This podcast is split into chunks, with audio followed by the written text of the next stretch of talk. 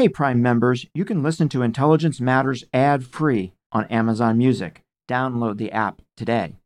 This spring, if you'd rather spend time enjoying your lawn instead of trying to keep it alive, there's good news. True Green is the easiest and most affordable way to get a beautiful lawn. All you have to do is water and mow, and they'll do the rest weed control, fertilization, aeration, and even some things you might not even think of. They'll do all of it, while you can do literally anything else. With True Green, you can have your lawn looking as good as a putting green. That's not hyperbole. True Green is the official lawn care treatment provider of the PGA Tour. True Green offers a satisfaction guarantee, and they have a verified best price promise, which guarantees you the lowest price with no compromise on quality. You do you. Let TrueGreen do your lawn care. Visit truegreen.com to get the best lawn at the best price with the best people guaranteed. Achieving a gorgeous grin from home isn't a total mystery with Byte Clear aligners. Just don't be surprised if all of your sleuthing friends start asking, What's your secret? Begin by ordering your at home impression kit today for only $14.95. Byte Clear aligners are doctor directed and delivered to your door. Treatment costs thousands less than braces. Plus, they offer flexible financing, accept eligible insurance, and you can pay with your HSA FSA. Get 80% off your impression kit when you use code WONDERY at Byte.com. That's B-Y-T-E dot com. Start your confidence journey today with Byte. This is the Intelligence Matters Podcast with former acting director of the CIA, Michael Morell. Sponsored by Raytheon. I think being a conservative in the foreign policy world, you understand that all the hard decisions are 51, 49 kinds of decisions when they're not indeed 50.1, 49.9, that you know the decision. Oh, they wouldn't be on your desk. They right? wouldn't be on your desk. Somebody else would have made them. that it's a murky world, that you cannot fully foretell the consequences of what you're going to do, and you just have to live with that. Some extent, what Trump represents is a broader American disenchantment with the role that we've played in the world since 1945. The larger point to make here is there are certain ways in which actually he represents some continuity with the Obama administration. The kind of not only disappointment with, but dismissal of our European allies, the desire to really disengage almost completely from the Middle East, the uh, unwillingness to really contribute to the, the building of alliances. So if this doesn't change, if this goes on for some period of time, what does the world look like? I think it's quite conceivable, absent some serious political leadership, that you could have a period where the United States is only erratically internationalist. There'll be more room for all kinds of states and non state actors to first have their will in their local regions, as to some extent they are already doing. And they will also believe that they can get away with intervention in politics around the world in the kind of way that we saw in the last election and that we'll see in future. So I think you'll see more of that. And the result of that could be a more, I think, would be a more chaotic kind of world. Dr. Eliot Cohen is the Executive Vice Dean, the Chief Operating Officer of Johns Hopkins University's School of Advanced International Studies. He is the founder of the Strategic Studies program there. From 2007 to 2009, Dr. Cohen served as counselor of the Department of State, advising Condoleezza Rice on the entire range of national security issues. Dr. Cohen has authored numerous books and articles, including a recent piece in Foreign Affairs titled America's Long Goodbye. I just had a chance to sit down with Dr. Cohen to discuss this very important article. We'll be right back with that discussion after a word from our exclusive sponsor, Raytheon. I'm Michael Morell, and this is Intelligence Matters. From end to end cybersecurity to high energy lasers to quantum computers, Raytheon is there, advancing technologies that protect people, information, and infrastructure. Raytheon, making the world a safer place. Welcome to the show, Eliot. It's great to have you on Intelligence Matters, and it is always great to see you. Well, it's great to be uh, back together with you, Mike. So, you've had primarily an academic career, but you've had a number of touch points over the years with the U.S. national security community. Um, the most prominent was your service as counselor to the Secretary of State, to Condoleezza Rice, uh, during her tenure. And really, two questions that come out of that for me. One is what does a counselor to the Secretary of State do every day? And even more important, what was it like to work for Condi, who I think is a remarkable person?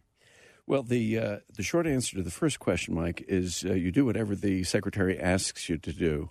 It, it's a very odd position. There's nothing like it in any other foreign ministry in the world because you're actually quite a senior official. You're an undersecretary level official, and therefore you can represent the department in all kinds of ways, including the deputies committee, which we both served on, which is where a lot of the, the high level policy, the shaping of decisions uh, gets gets made and then she can deploy you wherever uh, she likes. And uh, because my background had mainly been in association with the United States military, I spent a lot of time on Iraq, Afghanistan, and then when we had crises blow up, like the uh, North Korean nuclear reactor in uh, Syria, uh, you know, she gave me that portfolio and others. So it was fascinating.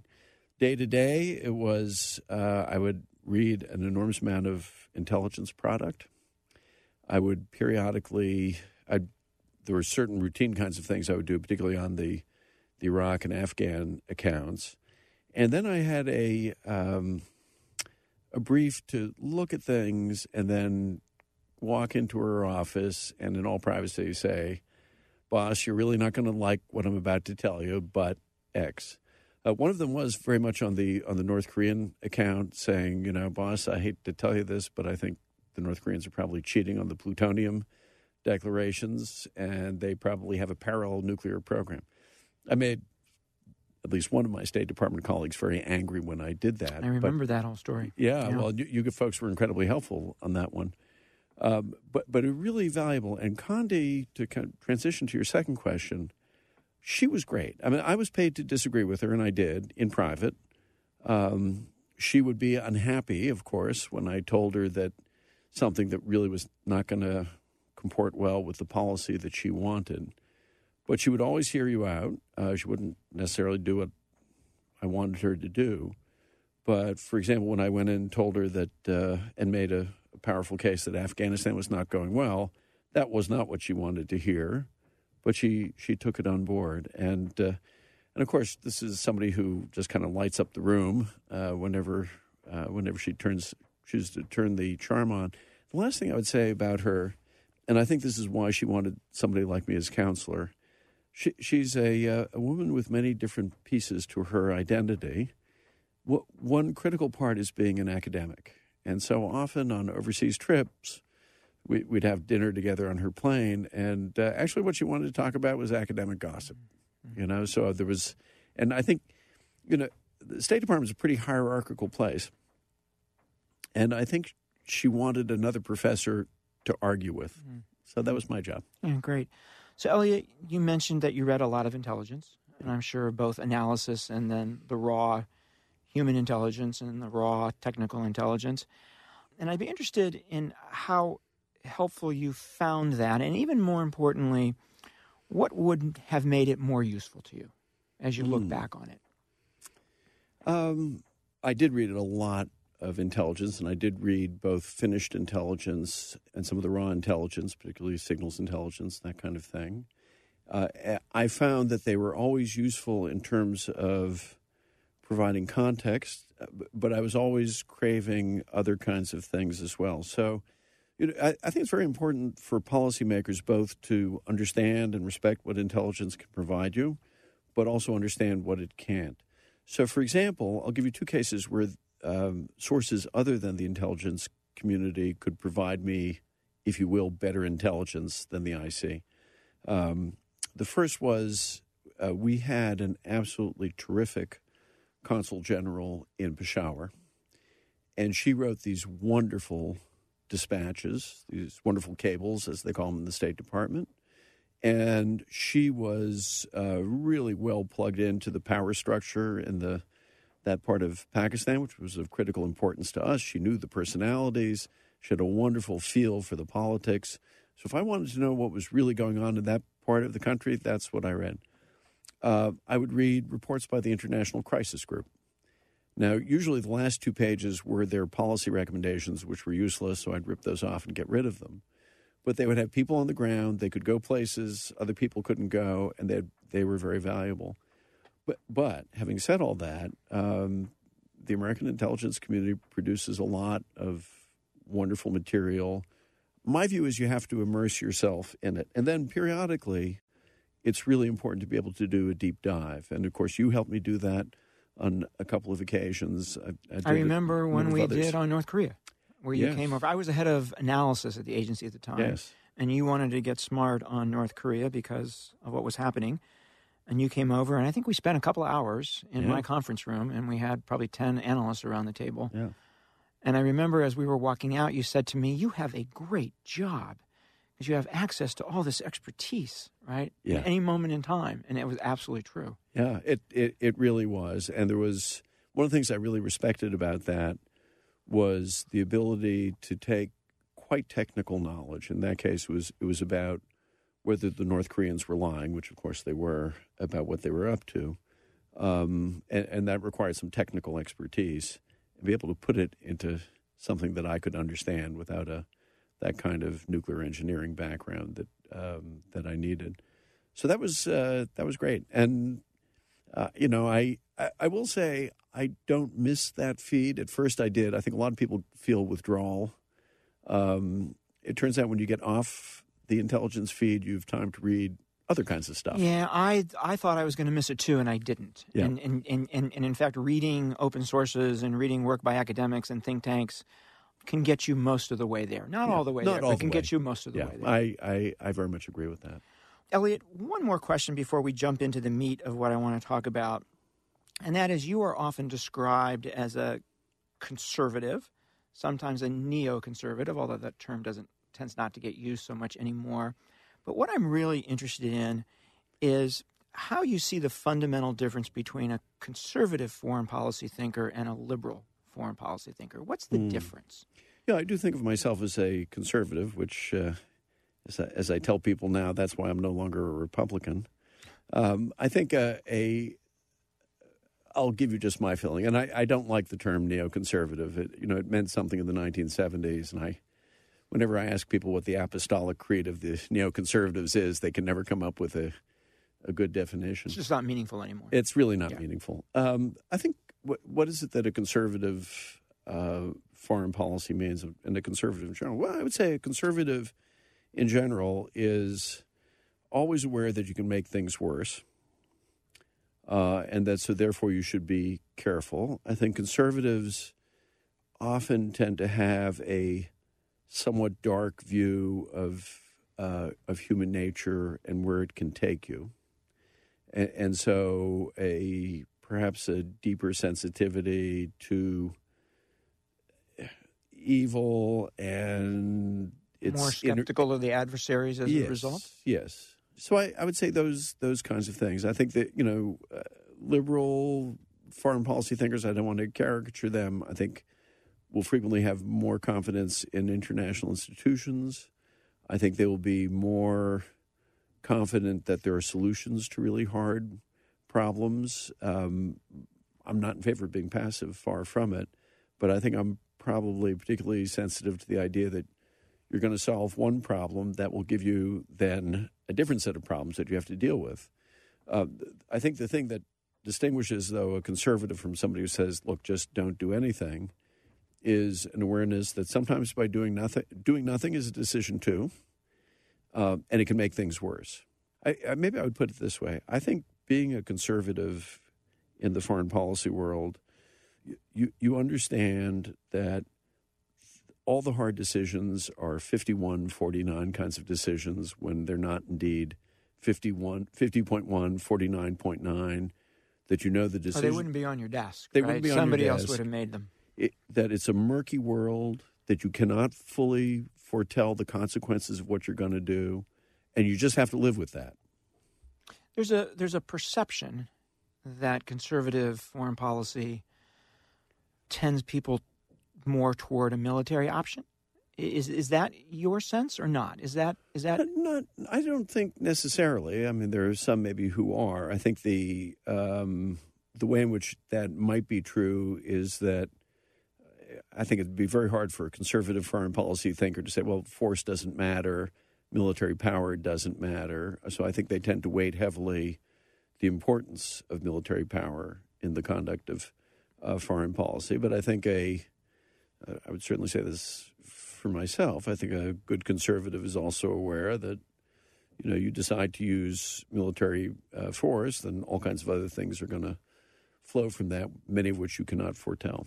And certainly in the Obama administration, I saw liberals argue for the use of military force, and the conservatives argue against it. Yes. And, and Libya is the best example of that. Yeah. Where Secretary Clinton was pushing for military action, and Bob Gates was, whoa, whoa, whoa, whoa, whoa. Yeah. Let's think this through, right? This is not a good idea. Yeah. Of course, some of that I'm sure was influenced by Iraq, where you could, you could make the reverse case that the conservatives were in favor and the liberal actually the liberals were pretty much in favor of it too. It just that's, Everybody was. I think a lot of people have forgotten Oh that yes, they were. no, there's been a lot of rewriting of history there. So, Eliot, what I really want to dig in on is an article that you recently published in Foreign Affairs titled America's Long Goodbye The Real Crisis of the Trump Era.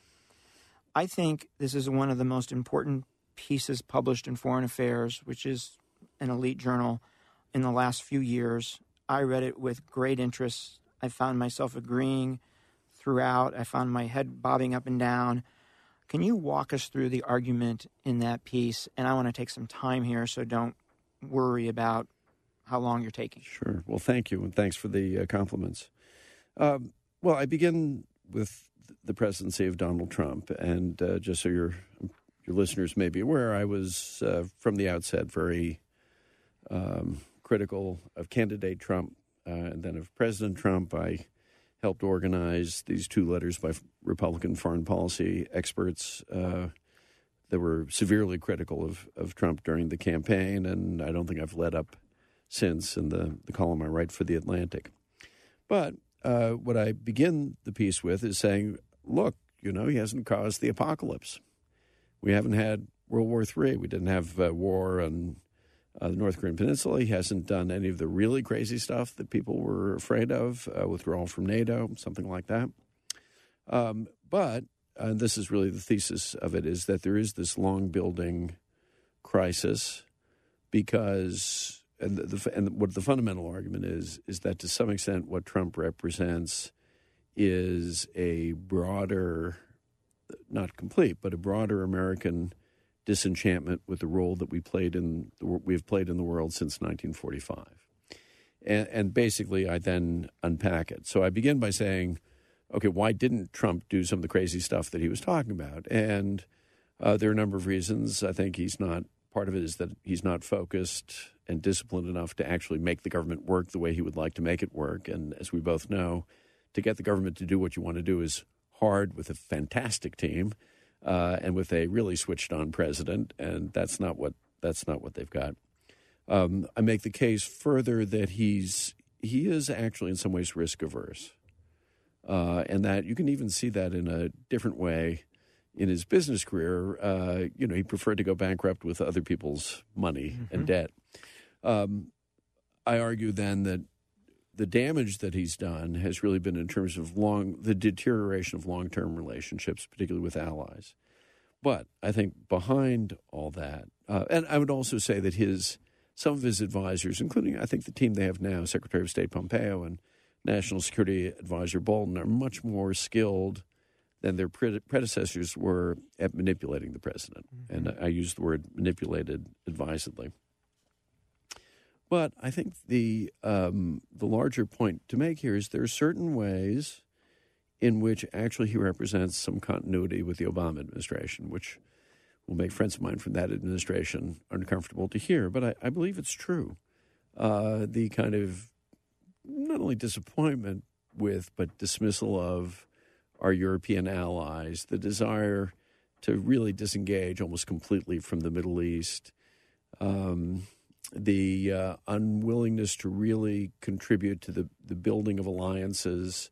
Uh, so, for example, the um, Trans Pacific Partnership, which Trump walked away from. Well, the truth is, the Obama administration was not all that keen on it until the very end. And you remember Secretary Clinton ran against it. Yes, um, and exactly campaign exactly. So, uh, I think to some extent he's representing a a kind of broader sort of uh, fatigue, which has a number of different sources. There's this these broader set of attitudinal changes in the United States, which uh, help provide some of the background for Trump, and which make me think that the issues that we're confronting now will last some time. Which makes both Obama and Trump not not the actors, but reacting yes. to something going on in the country. Or, uh, yes, or manifestations of something going on in the country. And I, you know, I have a complex view of the role of individuals in the making of history. They're both consequential individuals in different ways, but they are also, to some extent, consequential because they're reflecting some deeper forces and trends that are Right. out there. I mean, they wouldn't be able to do nearly as much in opposition to those trends. So I'd say there are really three things at work. One is fatigue with the what people sometimes call the forever wars, Iraq most notably, Afghanistan, the sense that you know we've been stuck in the Middle East forever, and body bags coming home, and what exactly has it uh, bought us, and and so on. I think uh, so. That's one. Second, behind that, and even larger, is the American people bought off on a global role for the United States in the wake of the Cold War. Actually, they bought off on it starting at the end of World War II. Uh, and then in the 1990s and early 2000s, there was no public reconsideration of the policy that had given us a military in order of magnitude larger than we had ever had, and permanent alliances in peacetime and deployments overseas. I, I talk about this in my last book, The Big Stick, the, about the missing debate. And uh, there's a number of reasons why that debate didn't happen, but it didn't happen. So in some ways, we're seeing the the kinds of views that would have been represented earlier if if people had wanted to talk about it at the end of the Cold War. And then I think the the third thing, which I I talk about in the article, is you know we are finally at the point where there is no living memory of the 1930s to speak of, and very soon there'll be no living memory of the Second World War. And what you know, it's impossible to overstate the impact of World War II, and, and not just World War II, but the 1930s, on the sensibility of Americans throughout the Cold War. You know, every one of our Cold War presidents had some kind of connection to the Second World War. Uh, they all had learned some very profound lessons about what happens when the United States chooses not to be a major actor in shaping world order. I'm not talking about isolationism in the classic sense. About I'm talking about the United States not thinking that only this country has the ability to really shape an international order. Well, that is no longer a living memory. And I think that's really important and it's it's often underestimated how important that is. We're going to take a quick break to hear from our sponsor, Raytheon. and we'll be right back with more of our discussion with Eliot Cohen. Do you hear that? That's the sound of the world changing, of networks connecting, enemies evolving. You can't slow it down, you can't avoid it, you can't stop it. But you can stay a step ahead. Every day, Raytheon engineers are innovating, modernizing, delivering trusted, innovative solutions that protect people, information, and infrastructure. So as our world changes, we can make it a safer place. So, if this doesn't change, if this goes on for some period of time, what does the world look like? What's the impact of all of this? So first, what the, the this is, I think that this, and I discussed this in the article, that this will be a United States that's sort of erratic. Uh, Trump will either lose in 2020 or he'll lose in 2024, or not lose, but he'll be succeeded, or he may get impeached along the way, or something like that. But I suggest that you could have different varieties of America First, either of the left or even of the disenchanted center. Um, so I think it's quite conceivable, absent some serious political leadership, that you could have a period where the United States is only erratically internationalist. Yeah, we sort of engage on Venezuela, but we, we're not really willing to really think through what would it mean if the Maduro government's overthrown, and you know how do you stabilize that region, or you'll have one-off kinds of deals here and there. Um, and I think in a world like that, we won't be supplanted by a single power or even a coalition of powers. I don't think that's what's likely to happen. But there'll be more room for all kinds of states and non state actors to um, first have their will in their local regions, as to some extent they are already doing. Heading in that direction, certainly. Yeah.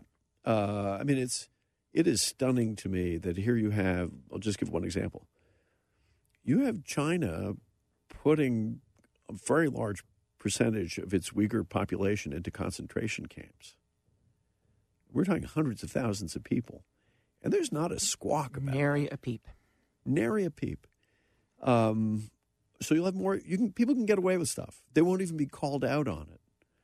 You know, we we won't call out the Saudis when they murder uh, a journalist who is an American resident, but but it'll get it'll get a lot worse than that.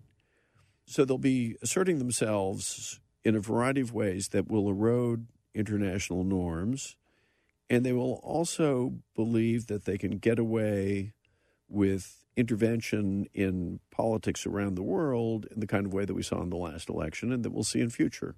So I think you'll see more of that. And the result of that could be a more, I think, would be a more chaotic kind of world. Is it a world in which there's a risk of conflict that Much would yes. draw us in, and so we would come full circle back to what we learned in World War II? I I think so, except the difference would be that it's a world in which the United States wouldn't have the enormous economic leverage uh, or the same kind of economic leverage that it had.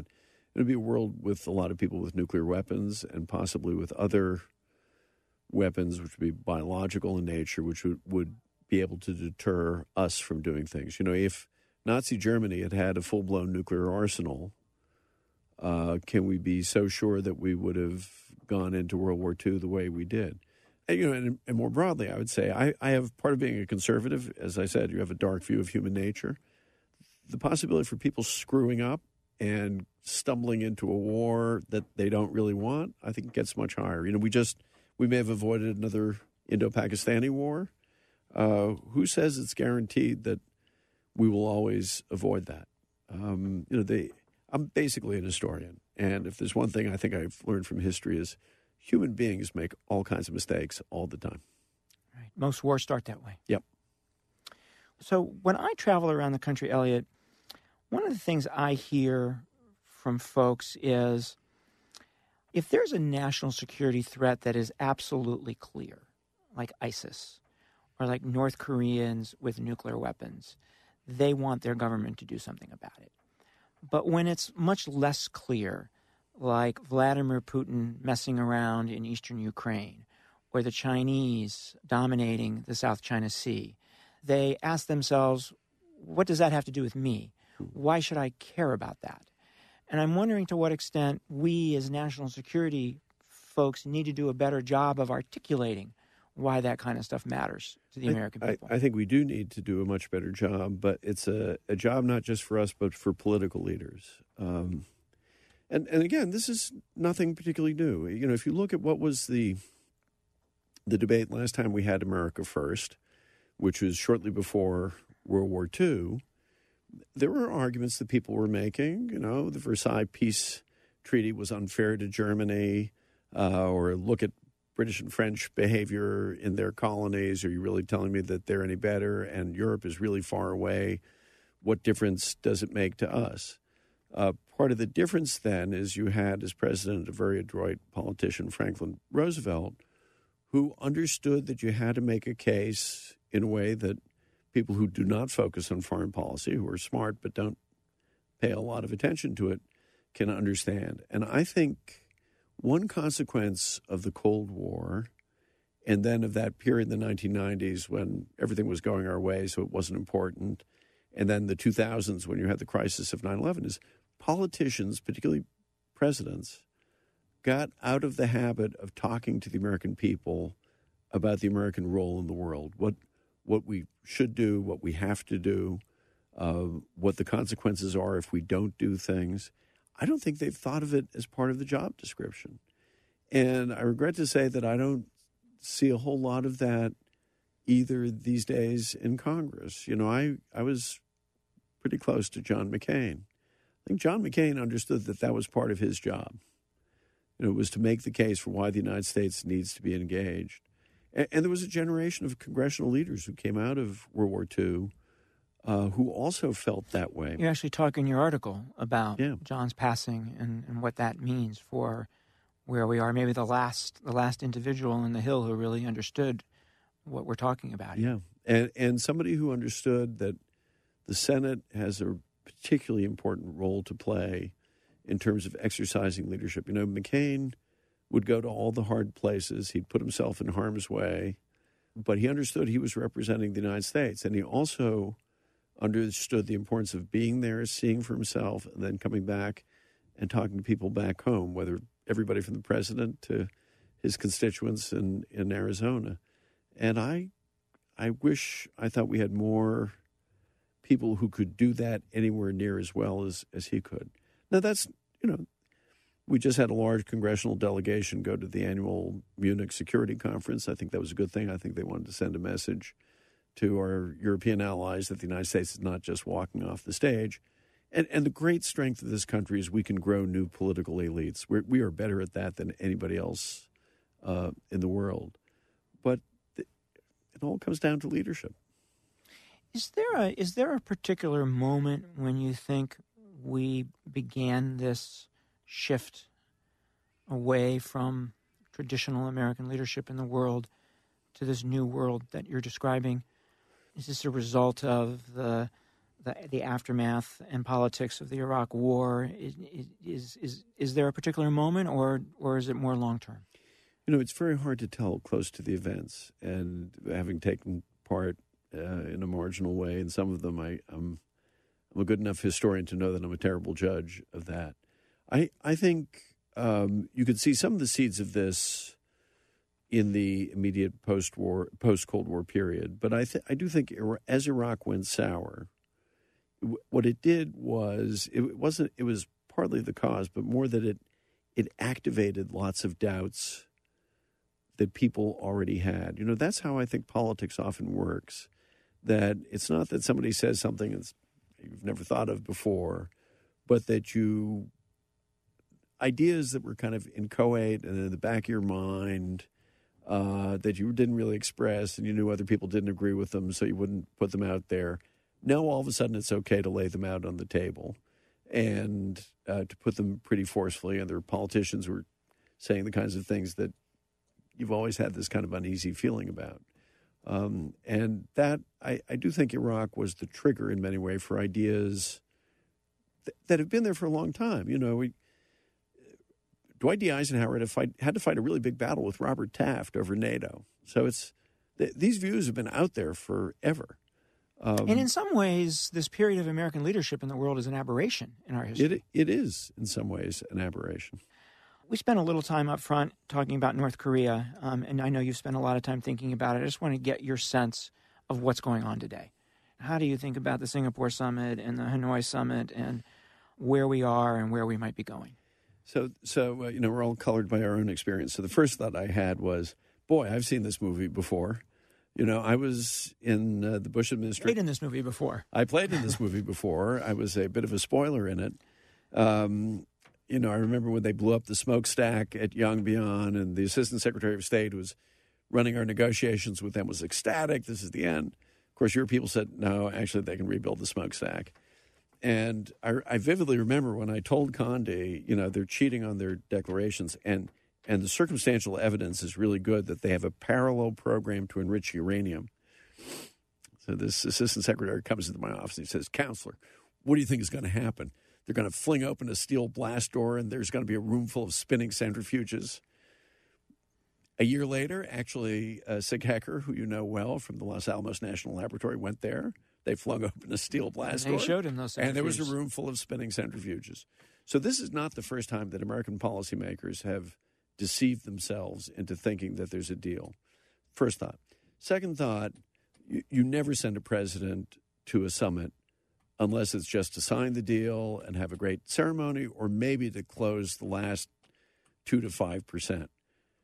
These folks decide, or the president, I think, decided it's okay to have him make the deal there. And that, I think, is really pretty crazy. Third thing, I think, is one of the ways in which Trump is um, is a problematic foreign policy president, it's pretty easy to figure out how to manipulate him. And the North Koreans are good at that. And so that even when that this thing collapses, you know, they've got him in a place where he's saying that no, I don't think that uh, they knew that uh, uh, this young man, uh, uh, Mr. Warmbier, had been was right, essentially right. murdered by them. Right. You know. so you're um, painting you're painting a pretty um, dire uh, picture of the future here. And I'm wondering if there was one thing that we could do to make a difference here, what that might be. You know, I mean, I'm I am a glass half empty kind of guy. I, so am I. Yeah. That's, well, you're an that's, intelligence that's, officer. for goodness sakes, that's being, what you, yes. you're supposed to do. It's uh, you uh, smell flowers, you look for the funeral. Um, look, I think the most. I, I am a long term optimist about the United States. I think it's the most resilient country on earth. Um, I, I think the most important thing, and this is a good thing, which this era is producing, is for people to get involved in politics. And whether, the, I mean, some of the people we both know who've run for office, people like Tom Malinowski, I was delighted to see him run for office. Uh, I was delighted to see on the on the other side uh, a uh, somebody who I knew as a graduate student, Mike Gallagher from Wisconsin, run and win as a representative. Uh, the the challenge is to get engaged, and the, and the main thing I would tell your audience is, you know, we've had it really easy, our generation. When I think about what my parents and what my grandparents lived through, the Great Depression, World War II, McCarthy, Korea, you know, cities up in flames, the struggle for civil rights, Vietnam, and that that's just my parents. My grandparents mm-hmm. lived through the First World War and the influenza epidemic. I mean, who says we have right, it easy? Right, right. You know? Eliot, thank you so much for joining us. Thank you for having me. That was Eliot Cohen. I'm Michael Morell. Please join us next week for another episode of Intelligence Matters. This has been the Intelligence Matters Podcast with former acting director of the CIA, Michael Morell. Sponsored by Raytheon. The podcast is produced by Olivia Gazis, Jamie Benson, and Claire Hymes. If you haven't already, subscribe, rate, and review wherever you download podcasts. You can follow the show on Twitter at Intel Matters Pod and follow Michael at Michael J. Morell. Intelligence Matters is a production of CBS News Radio. One two, three, four. Those are numbers. But you already knew that. If you want to know what number you're going to pay each month for your car, use Kelley Blue Book My Wallet on Auto Trader. They're really good at numbers. Auto Trader.